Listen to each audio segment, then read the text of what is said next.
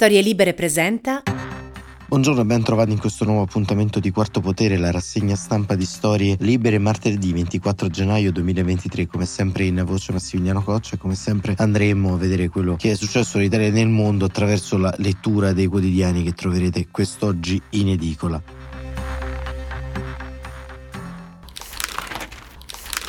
Prime pagine che appaiono anche oggi frammentati, tanti temi all'ordine del giorno. In particolare ci concentriamo sulla politica estera perché c'è la questione del gas russo cui per via degli accordi diplomatici messi in piedi a partire dalla scorsa legislatura dal governo di Mario Draghi in queste ore si sta determinando una deadline per cui l'Italia non avrà più bisogno del gas russo a partire dal 2024 2024. Il Corriere della Sera, gas, 5 accordi anti-Russia e mm, sempre sullo stesso tema la Repubblica nel sottopancia della prima, dice Descalzi, vedo l'Italia come hub del gas dell'Unione Europea e poi il titolo alto del giornale diretto da Maurizio Molinari, Meloni frena Nordio. Ancora continua la polemica relativa al grande tema della giustizia, delle intercettazioni dei rapporti con gli alleati. Andiamo avanti, vediamo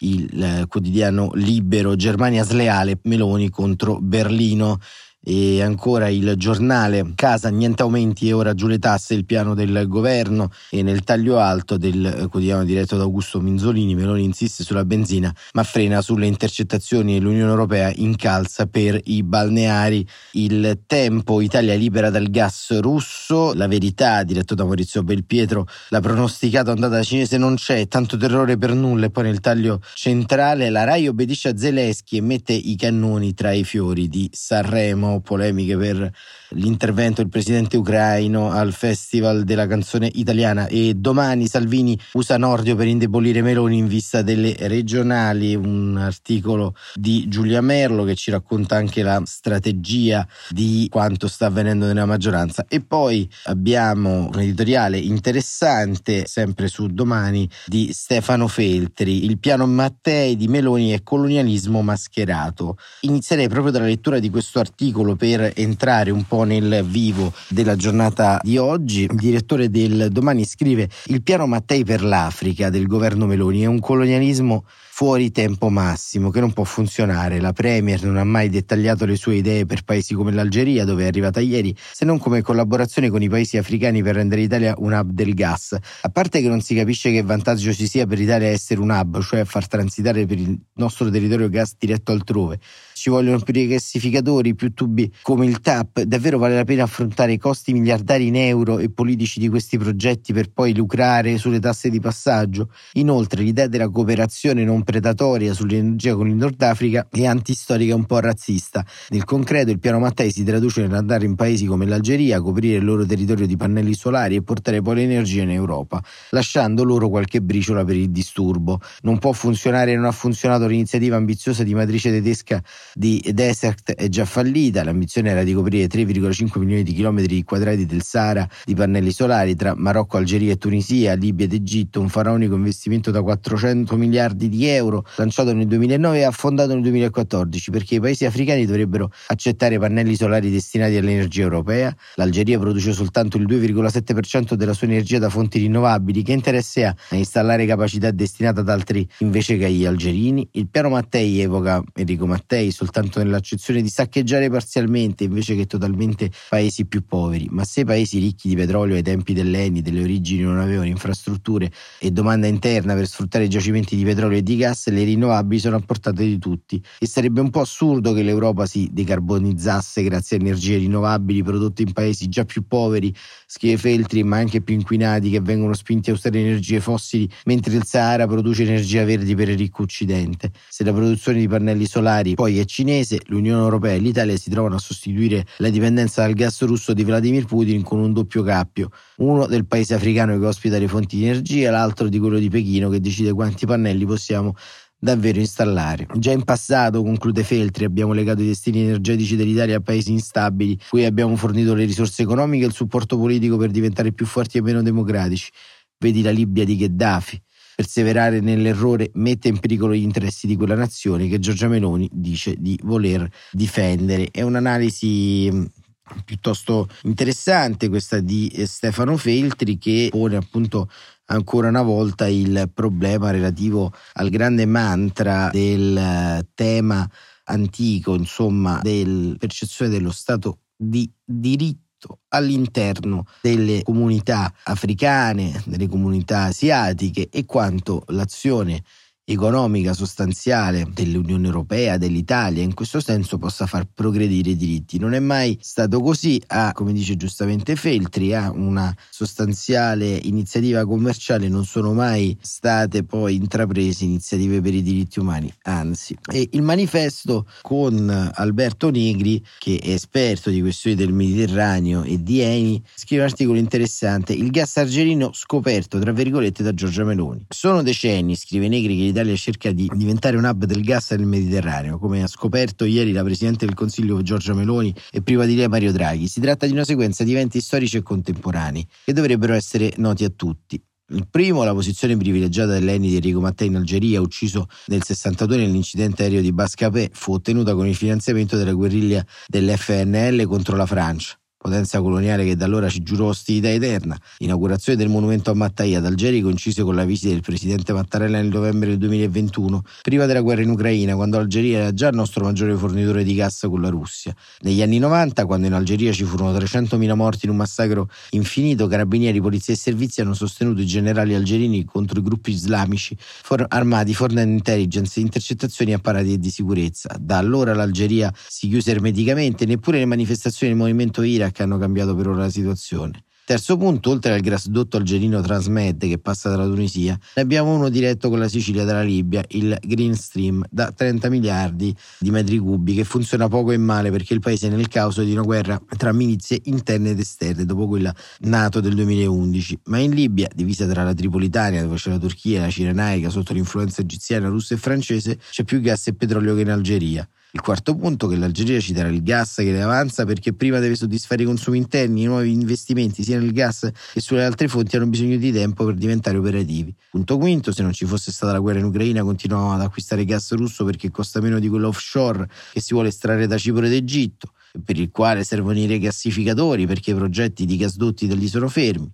Sesto punto, e si straparla di gas dell'Azerbaijan a spese della pace in Armenia e nel Nagorno-Karabakh che ne ha poco e lo deve distribuire anche in paesi europei oltre che in Turchia. Più che il gas zero è probabile che dalla Turchia arrivi nei tubi del gas russo, visto che Ankara non ha mai smesso di sanzionare Mosca. Il settimo punto, il presidente algerino Tebboune ha ammonito ieri nel suo incontro con Meloni contro i soprusi di Israele nei confronti dei palestinesi. Ma soprattutto gli algerini ci daranno gas se li sosterremo ancora sulla questione del Sahara occidentale, per cui Algeria è in rotta di collisione con il Marocco, USA e Spagna. Nel 2020 Trump ha riconosciuto la sovranità del Marocco sulla regione nell'ambito della normalizzazione dei rapporti diplomatici tra Marocco e Israele. L'Italia si è pronunciata per un compromesso tra le parti, ma di fatto appoggerebbe il Polisario, la Repubblica Araba Sahrawi, il cui governo è in esilio a Tinvout in Algeria. L'Europa, con l'accordo di libero scambio UE-Marocco, ha riconosciuto l'influenza di Rabat sulle acque davanti al Sahara occidentale, ma in aperto contrasto con le risoluzioni della Corte di giustizia europea. Ecco perché i marocchini hanno pagato la rete di lobby di Panzeri. L'Algeria resta il più forte alleato di Mosca nel Maghreb e la Sonatrach, partner dell'ENI, è anche una joint venture col Gazprom nel settore energetico, un'intesa che ha spinto Putin a condonare 4,7 miliardi di debito algerino. In conclusione, tutto ha un costo, in primis politico e poi economico. La politica mediterranea implica prese di posizione precise e autonome degli USA e degli alleati europei. Il resto è solo propaganda. E così Alberto Negri sul manifesto e da questo punto di vista comprendete quanto sia interessante interessante e importante questa eh, geopolitica del gas, ma appunto il gas e gli approvvigionamenti energetici non sono il solo argomento di politica estera importante in queste ore, perché dall'altra parte c'è il conflitto tra Russia e Ucraina che si avvia ad una svolta militare ulteriore e questo diciamo è un tema molto molto importante. Vediamo che appunto la Russia sembra aver superato le riserve nel dare all'esercito ucraino i cosiddetti Leopard, dei tank pesanti che eh, aiuterebbero non poco l'esercito ucraino. E andiamo a vedere un po' il dibattito intorno a questo che ci racconta Marco Imarisio sul Corriere della Sera. Pressioni per i tank, duello a Berlino, Lavrov vicini al conflitto con l'Ovest. La guerra con l'Occidente ormai non è più ibrida ma è quasi reale. Contro i Patriot e i Leopard anche la Russia schiera un'artiglieria di parole sempre più pesante come dimostra questa frase del ministro degli esteri Sergei Lavrov. Prima è stato il patriarca Kirill a tracciare la via con un discorso del 19 gennaio al termine della liturgia della cattedrale dell'apparizione. Il mondo occidentale si è schierato contro di noi, ha detto il controllare religioso di Vladimir Putin. Tralasciamo le considerazioni filosofico-religiose, ma il succo era questo. Da quel giorno la propaganda di governo ha cambiato completamente registro, abolendo le zone di grigio, ovvero qualunque ipotesi di negoziato. Ci stiamo difendendo da un'aggressione esterna e questo è il messaggio veicolato dai quotidiani governativi e dai programmi televisivi. Ieri la prova del 9 di questa sterzata al momento solo verbale verso una guerra senza limiti, quasi in contemporanea con la decisione dei ministri degli esteri dell'Unione Europea che hanno deciso di approvare nuovi aiuti militari all'Ucraina per un totale di 500 milioni di euro appoggiati anche dall'Ungheria che nei giorni scorsi aveva come al solito fatto qualche resistenza. In rapida successione è arrivato Lavrov, reduce da una missione diplomatica in Sudafrica, uno dei paesi che si è sempre astenuto dal prendere posizioni sul conflitto ucraino. Toni più bellici che diplomatici, tutto questo equipaggiamento militare che sta arrivando in Ucraina a ritmi crescenti sarà letteralmente schiacciato. Poi il consueto punto esclamativo dell'ex presidente Dmitry Medvedev che ha dato la linea al direttivo del Partito Russia Unita, del quale è formalmente il leader. La nostra operazione militare, scrive Marisio, speciale è stata stata una misura obbligata, una risposta ai preparativi di aggressione da parte degli USA e dei loro satelliti. L'ONU e le altre istituzioni sono istituzioni internazionali, sono un campo di battaglia antirussa, dobbiamo prepararci. L'ultima missione di Lavrov ha prodotto subito effetti concreti, una nave da guerra armata con missi da crociera ipersonica prenderà parte alle esercitazioni militari congiunte con Cina e Sudafrica previste dal 17 al 27 febbraio. È una prima volta, sembra che ormai possano parlare solo le armi e solo di loro si continua a parlare. In Germania i continui tentennamenti del primo ministro Scholz sull'invio dei carri armati Leopard sono diventati una questione di politica interna con la CDU, il partito di Angela Merkel, ora l'opposizione che ha invitato gli alleati dell'attuale governo a rompere l'alleanza con i socialdemocratici. L'alternativa secondo la CDU sarebbe una coalizione giamaica insieme ai verdi e ai liberali, meglio disposta verso le richieste richieste che eh, congiungono da Kiev. Se non lo farà la Germania ci penseranno altri. La Polonia si appresta a rendere ufficiale l'istanza con la quale chiederà a Scholz il via libera per mandare in Ucraina i propri Leopard in fabbricazione germanica, ma ha già precisato che i tank partiranno a prescindere dal consenso di Berlino insieme a quelli degli altri paesi disponibili. Il primo ministro polacco Morawiecz non dovrebbe faticare troppo a trovare alleati per la piccola coalizione che intende costruire in chiave antirussa. La Lituania ha già fatto sapere che farà la stessa richiesta a Berlino, mentre l'Estonia ha annunciato l'invio di un altro pacchetto di aiuti militari all'Ucraina all'Ucraina per un valore di 113 milioni di euro, nonché della volontà di contribuire al sostegno militare di Kiev con l'1% del suo PIL. Poche ore dopo il suo ambasciatore a Mosca è stato espulso, come annunciato dal ministro degli esteri russo, che ha accusato il piccolo paese baltico di totale russofobia. Chiudiamo con le parole di Sergei eh, Sepasin, ex presidente della Corte dei Conti, ex primo ministro dei tempi di Boris Yeltsin, sostituito nel 99 da un certo Vladimir Putin, oggi presidente dell'Unione Libraria, uno che ai tempi venne criticato per la sua moderazione. Abbiamo contro tutto il mondo occidentale, almeno quello che, che la pensa come gli americani, detto in una intervista alla Pravda. Quindi è evidente che dobbiamo prepararci a combattere una terza guerra mondiale. E questo era il fronte di analisi che viene sul conflitto russo-ucraino. Come vedete, tante tensioni, tanti piani incrociati, energetico, militare. Insomma, il conflitto russo-ucraino sta ancora una volta ridisegnando i confini anche delle politiche interne degli stati, con una sorprendente debolezza da parte, ancora una volta, di Giorgia Meloni, che in qualche modo sembra innanzitutto innanzitutto sempre un po' al rimorchio in politica estera di eh, qualcun altro, ma soprattutto sembra non rendersi conto del piano strategico che in qualche modo serve al nostro paese anche per contare all'interno di questa tribuna internazionale dove eh, le socialdemocrazie sono in affanno rispetto alle richieste ucraine, ma soprattutto dove si rischia una escalation molto importante non solo nel conflitto russo, ma anche nei rapporti con altri partner euroasiatici, tra tra cui la Cina. Staremo a vedere, staremo a vedere come sempre continueremo a raccontarlo domani alle 7.45 qui su Quarto Potere. Grazie davvero per essere stati con noi anche oggi e buon proseguimento di giornata.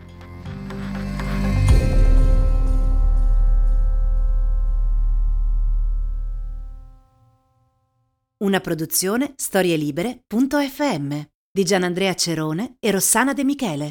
Coordinamento editoriale Guido Guenci.